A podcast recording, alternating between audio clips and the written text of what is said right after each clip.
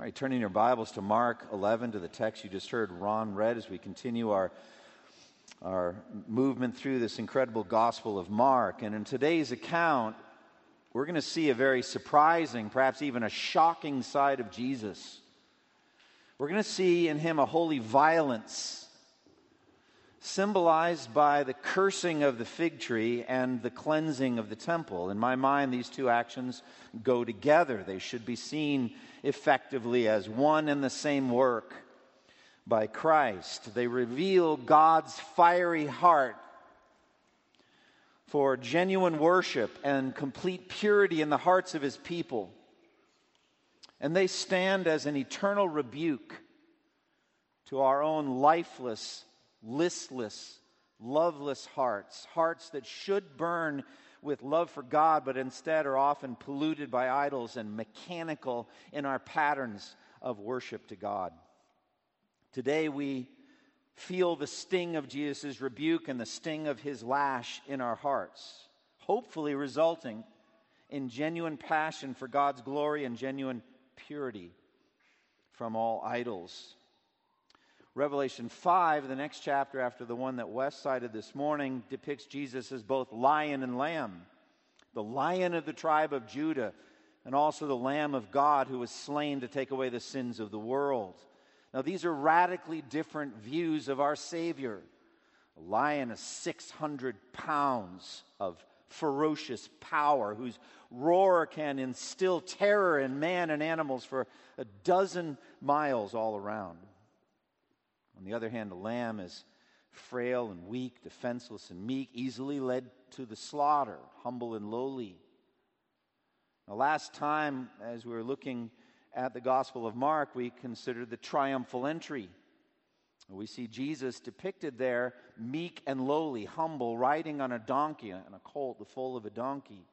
And we considered also at that time his deep sorrow over the sins of his people as he wept over Jerusalem. We see him meek and lowly. But today we see Jesus in his lion like ferocity, taking on the most powerful and corrupt men of his nation, overturning tables, taking a whip to the animals, cleansing a temple defiled by human greed. You see fire in his eyes, you see burning zeal in his heart. Now, strangely, in Mark's account, this dramatic uh, story begins with the only destructive miracle of Jesus' ministry, the cursing of the fig tree. Now, I want to say the full lessons of the fig tree and how Jesus uses it to instruct his disciples on the power of faith filled prayer.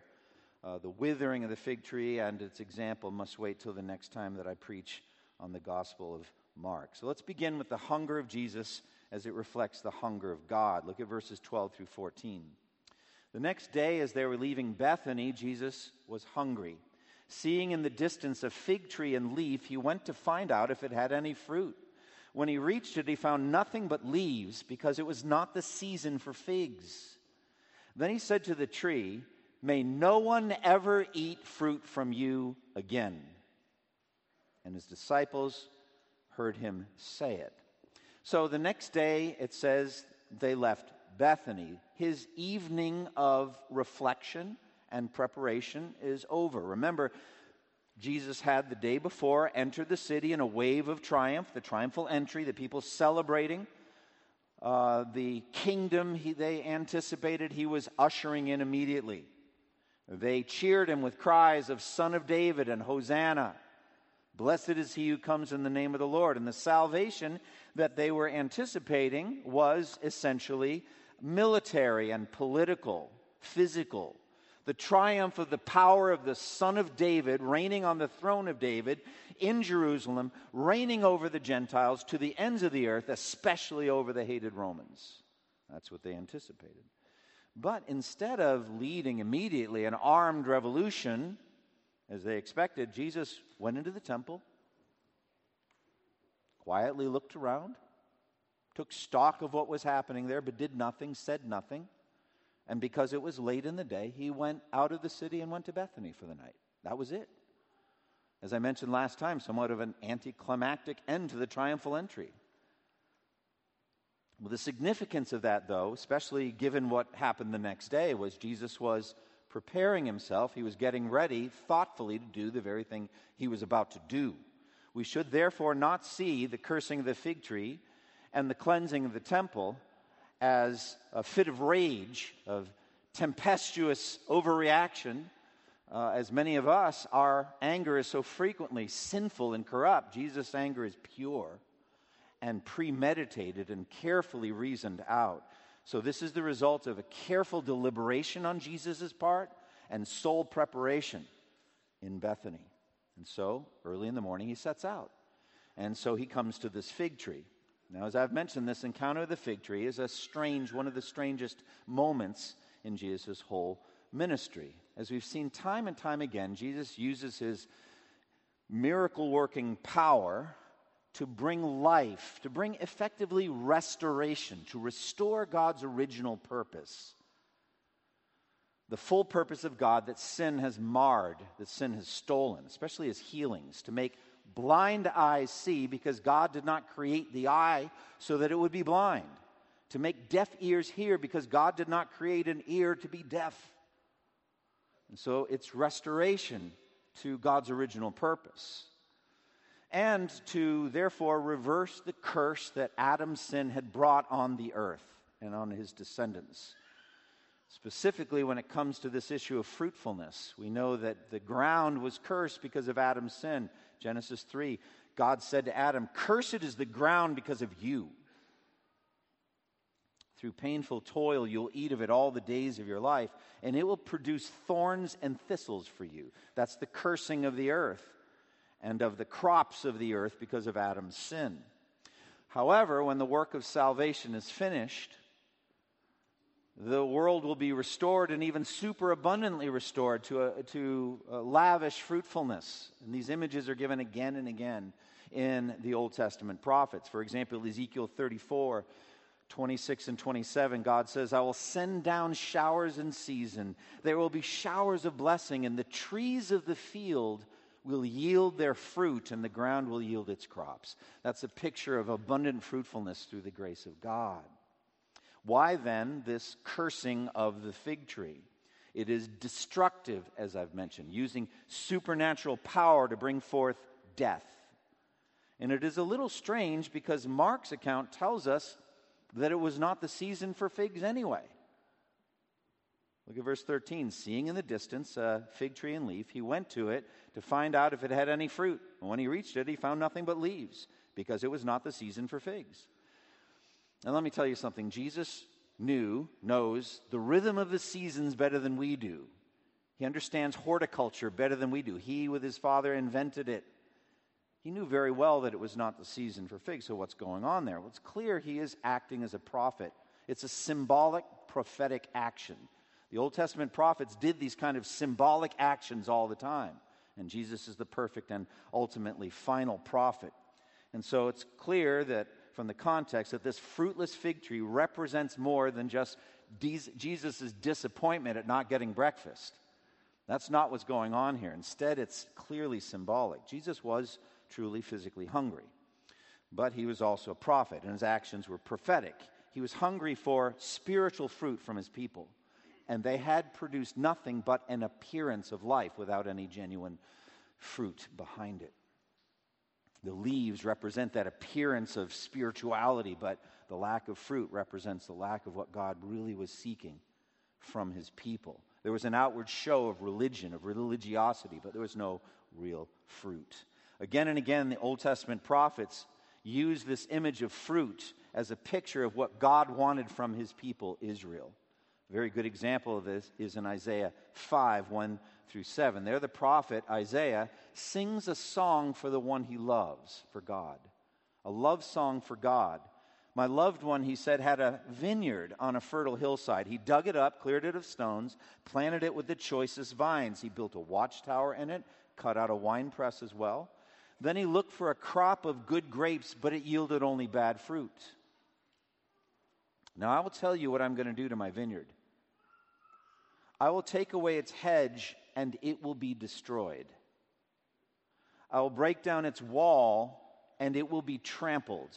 I will make it a wasteland, neither prune nor cultivated it. Briars and thorns will grow there. I will command the clouds not to rain on it. And then he says, Isaiah 5 7, the vineyard of the Lord Almighty is the house of Israel. And the men of Judah are the garden of his delight. And he looked for justice, but saw bloodshed. He looked for righteousness, but heard cries of distress. So that's God hungry for that kind of spiritual fruit in his people and finding nothing.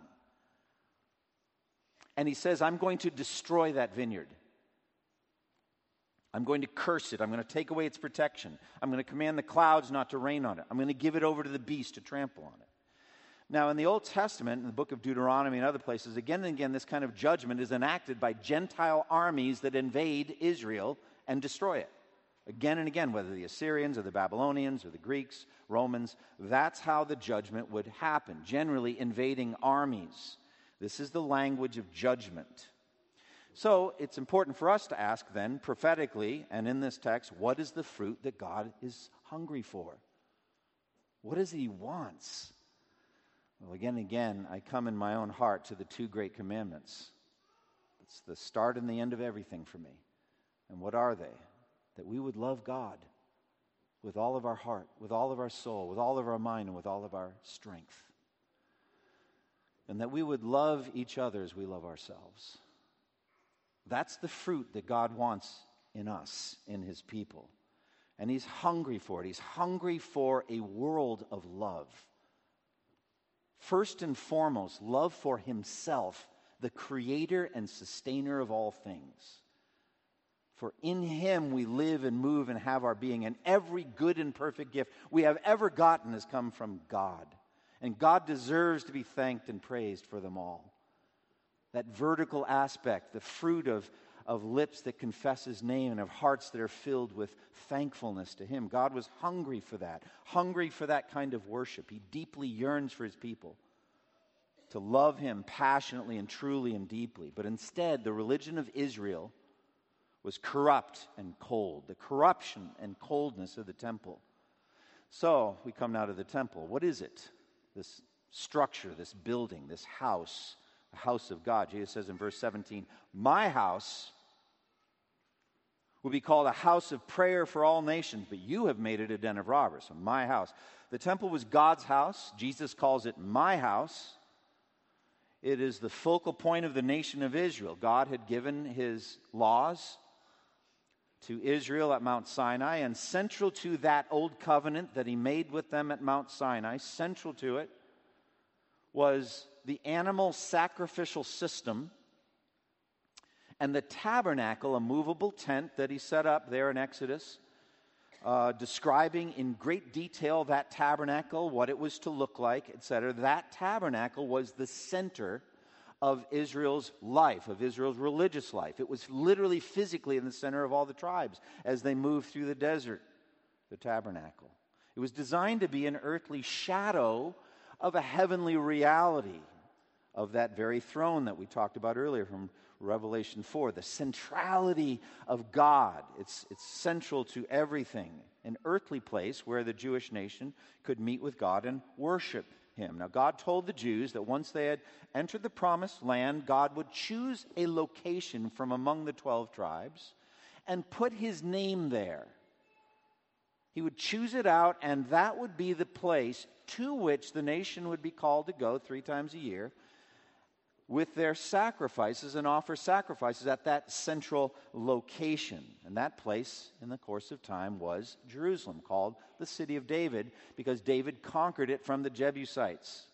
The city of David was that place that God had chosen. Now, in the course of time, King David, with a heart of love for God, wanted to replace the movable tent that had been around for centuries, the tabernacle, with a permanent structure with foundations called the, the temple. This was in his heart, and Nathan the prophet told him uh, that God would actually build a house for him.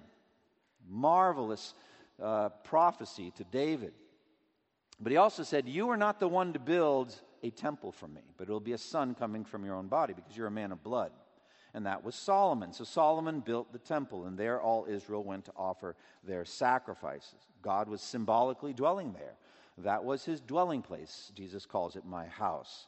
And Jesus said it was intended to be a place of prayer for all nations, a place where prayers could be offered on behalf of all nations, but indeed where all nations could feel comfortable to come and offer prayers to God based on God's dwelling there in Israel, a place of confession of sin, of thanksgiving, intercessions, prayers that God's name be exalted among the nations of the earth. That was what was intended. The Jewish nation, therefore, would be a kingdom of priests, and they would minister the glory of God to the ends of the earth. That was the intention. But instead, we have corruption, the corruption of the temple. First and foremost, in the Old Testament, we see very plainly it's corrupted by the cold, lifeless machinery of religion just the, the machinery of the Jewish religion just went on and on and on without any heart connection to God. Well, this is a danger for all of us that we get into a rhythm of religion, week after week coming to church on Sunday, and then living the rest of our lives as though we hadn't been to church. There's a machinery that just runs, a mindless machinery, and God is greatly dishonored by it, greatly displeased by it. But the Jews were doing it too in the animal sacrificial system. Isaiah 1 talks about it. Isaiah 1 11 through 13, God says, The multitude of your sacrifices, what are they to me? Says the Lord. I have more than enough of burnt offerings, of rams, and of the fat of fattened animals. I have no pleasure in the blood of bulls and lambs and goats. When you come to appear before me, who has asked this of you, this trampling of my courts? That's the machinery of religion. Stop bringing meaningless offerings. Your incense is detestable to me, your new moon Sabbaths and convocations. I cannot bear your evil assemblies. Well, that's Isaiah 1. So that's that lifeless machinery of religion that the prophet Isaiah talked about later, that Jesus cited and quoted about the Jews of his own day. These people honor me with their lips, but their hearts are far from me. They worship me in vain. Isaiah 29 13. So that's the primary problem is the coldness of the hearts of the people toward God, the machinery of religion with their hearts distant from God. But beyond that, we've got the idolatry of money, of covetousness, of greed. In verse 17, he says, Is it not written, My house will be called a house of prayer for all nations, but you have made it, what does he call it? A den of thieves. Robbers, thieves, they're using religion to make money. Well, religion's always been a big moneymaker, still, even to this very day. People seek to make money off of people's religious instincts. But so it was in that day. And back then, the villain was a man named Annas, the, the true high priest there.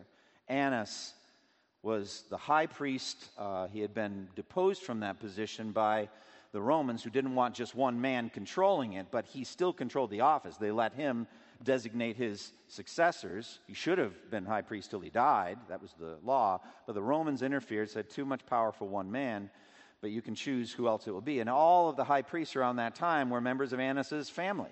Caiaphas, who was high priest that year, we're told in John's gospel, was Annas's son in law, definitely under Annas's thumb. So Annas and Caiaphas were running this whole thing. Now, as I've said, Jewish men, the Jewish men had to appear three times a year at that location in Jerusalem and offer the sacrifices. No Israelite man could appear empty handed, and they would bring required sacrifices. But there was some practical wisdom set up for this whole thing in the book of Deuteronomy. In Deuteronomy 14, 24 through 26, it says, But if that place that I choose is too distant, and you have been blessed by the Lord your God, and you cannot carry your tithe because the place where the Lord will choose to put his name is so far away, then exchange your tithe for silver and take the silver with you and go to the place the Lord your God will choose. Then use the silver to buy whatever you like cattle, sheep, wine, or other fermented drink, or anything you wish, and make an offering to the Lord. So that whole thing was set up. It was very wise and practical. But for Annas, that right there is a money, money making opportunity. The temple concessions, based on animal sacrifice, was an opportunity to make money. One scholar puts it this way When people came to make their sacrifices, they first entered the outer court of the temple called the Court of the Gentiles. In this court, concession booths had been set up for the exchange of money because the people had to pay a temple tax And anyone who possessed foreign currency had to have it exchanged. Any of you ever traveled? Have you ever heard of the exchange rate? All right, well, guess what? At the temple, there was an exchange rate, five to one. Money making opportunity for Annas and Caiaphas. To continue the quote, Annas also had a monopoly on the sale of sacrificial animals because the Old Testament law required that any sacrifice be without spot or blemish. So a man would leave his field, go to the Passover, bringing his own sacrifice. Maybe he chose to carry his lamb under his arm, and he would go there. But Annas had stationed inspectors of sacrifices at the, at the court of the Gentiles, and each sacrifice had to pass inspection. Let me ask you a question. What percentage of those lambs that were brought actually passed inspection. I would think there's a business model here where you want about 10% to pass and the rest not. I think you also could confiscate some of those animals and sell them again tomorrow. The whole thing was designed to make money. It's disgusting when you think about it. To continue the quote, as a result, the suggestion was made to obtain a proved sacrifice for sale at a certain booth in the court of the Gentiles. And it also would be sold at five times its actual value. So Annas had a real good thing going, as history has intended to us. Around the Passover time, in Jesus' time, you're talking about a quarter of a million Passover lambs.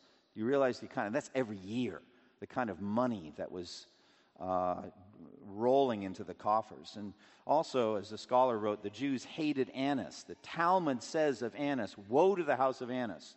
Woe to their serpent's hiss. They are high priests. Their sons are keepers of the treasury. Their sons in law are guardians of the temple, and their servants beat the people with staves. So they had a monopoly on this temple concession system, and they were making huge money. This is the den of thieves that Jesus is speaking of. They had turned this sacrificial system into huge, a huge machine for making vast, of money, and vast amounts of money. Both of those problems, the religious machinery, where the people aren't even involved in the covetousness, but they're just coming to do the religion, but their hearts are distant from God. And then Annas and Caiaphas and all them and their covetousness and greed, both of them miss the point of the sacrificial system. And that is that our sin deserves our death. The wages of sin is death. We deserve to die for our sins. And the animal sacrificial system was set up to teach us that, that all sin deserves the death penalty. That should be our blood that is shed. But instead, God has arranged whereby a sacrifice, a substitute may stand in the way, and the guilt can be transferred to the substitute, and the substitute die in our place. But the whole thing's symbolic. Could, the blood of bulls and goats could never take away sins. It was waiting for the true Lamb of God who would take away the sins of the world, and that was Jesus. It was pointing ahead to Christ. But in that Old Testament era, they should have come with brokenness over their sin, with sorrow and grief over their sins, not some cold hearted religious machinery or a money making opportunity. And so in comes Jesus. And we see the zeal, the fiery zeal of Jesus, what I call passion and purity. Look at verses 15 and 16. On reaching Jerusalem, Jesus entered the temple area and began driving out those who were buying and selling there. He overturned the tables of the money changers and the benches of those selling doves, and he would not allow anyone to carry merchandise through the temple courts. Now, I believe, proper reading of the New Testament, this is the second time that Jesus has cleansed the temple. I think he did it at the beginning of his ministry, as recorded in John chapter 2, very early in his ministry, right after changing the water into wine, which is said uh, to be his first miraculous sign. The next thing he does, he goes to Jerusalem and cleanses the temple. And so, to some degree, Jesus' powerful, vigorous cleansing of the temple was the alpha and the omega of his public ministry to Israel. It's the beginning and the end of what he did there. Now, in John 2, we're told Jesus sat down at that point and made a whip. Again, that shows this was not impetuousness on his part. It took time for him to make that whip, and then he used it on the animals. It was not a thoughtless action or losing of his temper there like it is for us. And so, also here, he took that night in Bethany to think, to reflect, and then come back the next day and do it. Now, at that time in John's gospel, there is a statement made about Jesus' zeal. John 2 17. His disciples remember that it was written, Zeal for your house has consumed me. Quotation of Psalm 69. Zeal for your house. What is zeal? It's fire. And it literally has devoured me. Zeal for your house has eaten me up. It's like a fire burns in Jesus' heart for God's holiness and his, his temple to be pure and holy. Zeal is burning in his heart. And I think it's a perfect fulfillment of what the prophet Malachi predicted concerning the coming of the messenger of the covenant, Jesus. Malachi 3 2 and 3. But who can endure the day of his coming? The messenger of the covenant will come suddenly to his temple. He will come to his temple, but who can endure the day of his coming? Who can stand when he appears? For he will be like a refiner's fire or like launderer's soap. He will sit as a refiner and purifier of silver. He will purify the Levites. Did you hear that? He'll purify the Levites, the tribe entrusted with the sacrificial system. He's going to purify them like fire. And he's going to refine them like gold and silver. Then the Lord will have men who will bring offerings in righteousness. Let me just tell you the end of this sermon, all right? When Christ is done with us, we will be a kingdom of priests with hearts every bit as zealous for the holiness of God as he had. Isn't that good news? When we're in heaven, we'll be offering sacrifices of praise to God from pure hearts forever. Amen. Hallelujah. That's the happy ending of this sermon. But there's a hard journey to travel in between now and then. And here we see Jesus' actions. Now, at the human level, I believe, this was literally fulfilled. Zeal for your house, we can put it this way zeal for your house has destroyed me. Zeal for your house has killed me. Why is that? Because what do you think motivated Annas and Caiaphas to be so determined to have Jesus killed? Oh, there are a lot of reasons we could have said he was a blasphemer, a violator, but what did they really care about? Think about it. Picture them like the mafia. Picture Annas like the godfather, all right? somebody cuts in on your business, you're going to take that person out.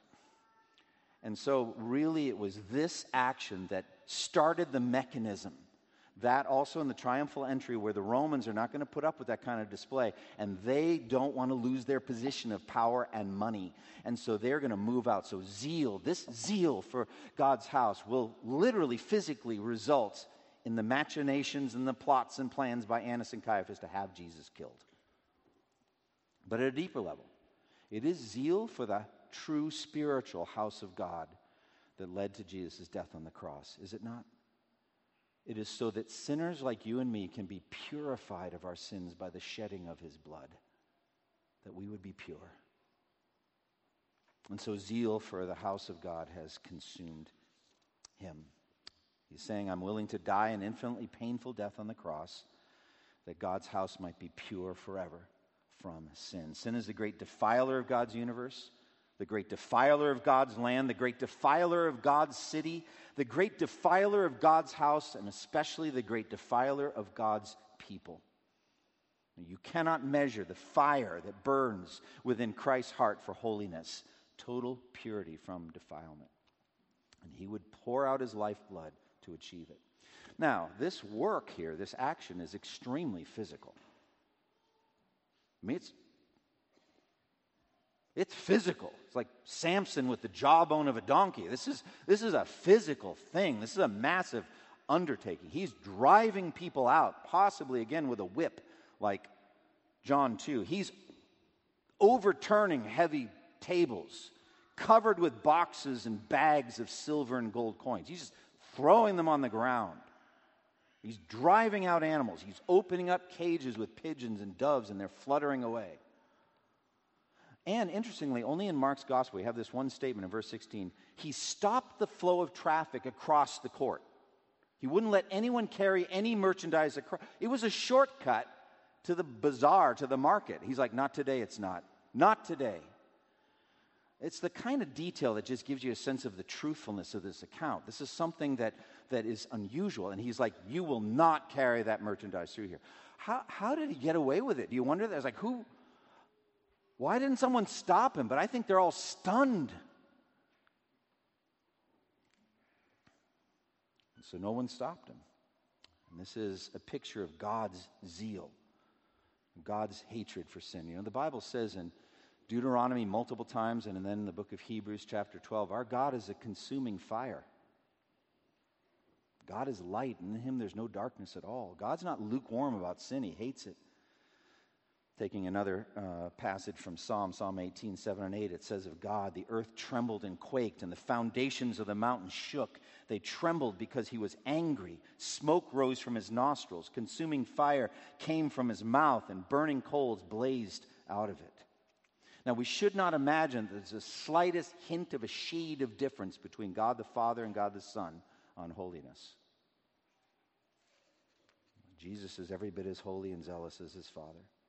And this action, this cleansing of the temple, is a picture of what he will finally do in AD 70 through the Romans. Yeah, it's the Romans that will destroy Jerusalem and leave not one stone left on another in that temple. Jesus said that would happen. But ultimately, it was Almighty God, through his Son, orchestrating the Romans to do this and bring an end to the animal sacrificial system and an end to this temple worship. Now, in Mark 11, this is what I would call a surgical strike. God is slow to anger and very careful. I mean, laser precise about his displays of anger. Think about Elijah and the prophets of Baal, how the fire came down just on the sacrifice. It's a surgical strike. Jesus comes in here, and no human being is hurt. As far as I know, no animals hurt.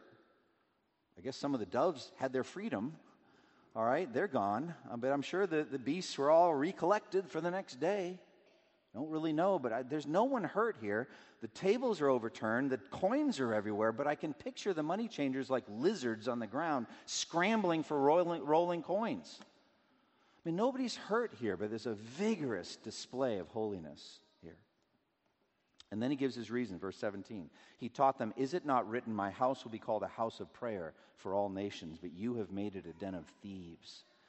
So, as I said, the Jewish nation was to have been a priest nation, a nation of priests in a darkened world.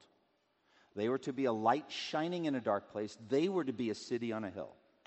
And the temple was to be the pinnacle of that display of holiness and of the goodness of God in a darkened world. All right? It should have been a house of prayer for all nations. And Isaiah's vision for the future of the temple of God is laid out in Isaiah 56 7. Foreigners who bind themselves to the Lord in a covenant, of them it says, I will bring them to my holy mountain, and I will give them joy in my house of prayer. Their burnt offerings and sacrifices will be accepted on my altar. For my house will be called a house of prayer for all nations. So that's the vision of where we're heading. You can read about it also in the streaming of the nations in Isaiah uh, chapter 2. The streaming uphill, all these nations streaming to Jerusalem spiritually through the preaching of the gospel. Now, Solomon, when he dedicated the temple, said it would be a place of prayer even for Gentiles, that, or by Gentiles, by Gentiles. 1 Kings 8, it says, As for the foreigner who does not belong to your people, Israel, but who has come from a distant land because of your name, for men will hear of your great name and your mighty hand and your outstretched arm. When he comes and prays toward this temple, then God hear from heaven your dwelling place and do whatever the foreigner asks of you, so that all the peoples of the earth may know your name and fear you, as do your own people Israel, and may know that this house I have built bears your name. So Solomon had a vision for missions, basically, through the building of that temple. All nations would come. But instead, the temple had become a place of religious machinery, cold, distant worship, and the idolatry of money. Now, Z- Jesus' zeal here is for true worship. God desires his people to have his passion and his purity, zealous for God and pure from idols. God sent his son into the, into the world. He tells the Samaritan woman, God is seeking those who will worship him in spirit and in truth. For these, they are the kind of worshipers the Father seeks. God is spirit, and those who worship him must worship in spirit and truth. Well, the account ends with the deadly determination of the priests. Look at verses 18 and 19. The chief priests and the teachers of the law heard this and began looking for a way to kill him, for they feared him because the whole crowd was amazed at his teaching. Verse 19 When evening came, they went out of the city. So his zeal, as I said, put him right in Annas's crosshairs. Top priorities take this guy out. But they're afraid of the people, of course, because Jesus is popular. They're afraid of mob rule. But from now on, they're going to do anything and everything they can to kill Jesus. And it ends rather anticlimactically in verse 19 when evening came, they went out of the city. All right, what are some lessons we can take from this account today? Well, fundamentally, let his temple be purified. Let me begin by saying to you, as the people of God, repent of any cold machinery you have in your religion, in your walk with God. Don't just show up here on Sunday morning. Don't just show up for church. Prepare your hearts for worship. Prepare even the day before. Get your heart ready to meet with God. Expect to meet with Him in the Word of God. Expect to meet with Him in the songs that we sing. God doesn't want songs that are not sung from hearts filled with praise. And look, I know that sin makes us distant and cold and lifeless, but God has made provision for that. Be honest with God. Say, Lord, my heart is distant from you. My sins have left me cold. Forgive me my sins. Cleanse me. If we confess our sins, He is faithful and just and will forgive us our sins and what? Purify us from all unrighteousness. Jesus doesn't have to use a whip in us to purify us. Just it's enough for him to be the pure Son of God standing radiantly within our hearts by the Spirit. But allow him to search you and know you and show you your wickedness and cleanse your heart and get rid of that cold, lifeless worship because God doesn't need it. I've said before, he has 100 million professional worshipers up there in heaven. They do a great job up there we're kind of single A ball, not even like we're like the de- developmental league baseball here. We're not, not even triple A. We are at the lowest level. But God loves it because any father loves the rudimentary artwork of his kids. I have a drawer full of it. All right? God loves our rudimentary worship. He knows that someday we're going to worship far better. Far better. So let's say, out with cold, lifeless, mechanical worship. We don't want anything to do with that. And then, secondly, watch out for greed. We are a wealthy people. I worry about the wealth of our church. We're a wealthy church. We do well year after year financially because God's lavishly blessed us. But read carefully the injunctions given to rich Christians in 1 Timothy 5 and 6 and follow them. Be generous with your money. Give to the poor and needy. Give to the work of the church. Give to missions. Don't accumulate for your own pleasures. Be careful concerning materialism. Don't say, oh, I thank you, God, that I'm not like Annas and Caiaphas. I would never do that kind of thing. Don't be like that. Say, God, show me where there is materialism and covetousness and greed in my heart. And then, fundamentally, this text is about Christ's zeal for holiness. Let the blood of Jesus purify you from sin. Perhaps you came here today outside of faith in Christ. You, you're not a Christian. You're invited here today. Well, let me tell you, Jesus shed his blood on the cross. He died for us. It says in Titus 2 13 and 14, Jesus Christ gave himself on the cross. He shed his blood for us to redeem us from all our wickedness and to purify for himself a people that are his very own eager to do what is good. Doesn't that kind of sum it all up? He was zealous for our holiness, so we would be zealous to do good in his name. So trust in him, repent of your sins, and trust in Christ. And then, all of us, let's stand in the fiery zeal of Jesus for his own glory. There's a fire inside Jesus in this text. Stand inside it. 2 Corinthians 7 1 says, Let us purify ourselves from everything that contaminates body and spirit, perfecting holiness out of reverence for God. And finally, if you are in a pattern of sin, habitual sin, you don't seem to be able to break out of it, but you're a child of God, thank God that He won't just give you over to your sins. Accept His discipline. It may be that in some sense He's going to take a whip to you to your life. And it talks about it, the beating that God gives to his sons and daughters in Hebrews 12, 4 through 6. It says, In your struggle against sin, you have not yet resisted to the point of shedding your blood, and you have forgotten the ex- exhortation that addresses you as sons. My son, do not regard lightly the discipline of the Lord, nor be weary when he reproves you. For the Lord disciplines the one he loves, and he chastens everyone, every son whom he receives.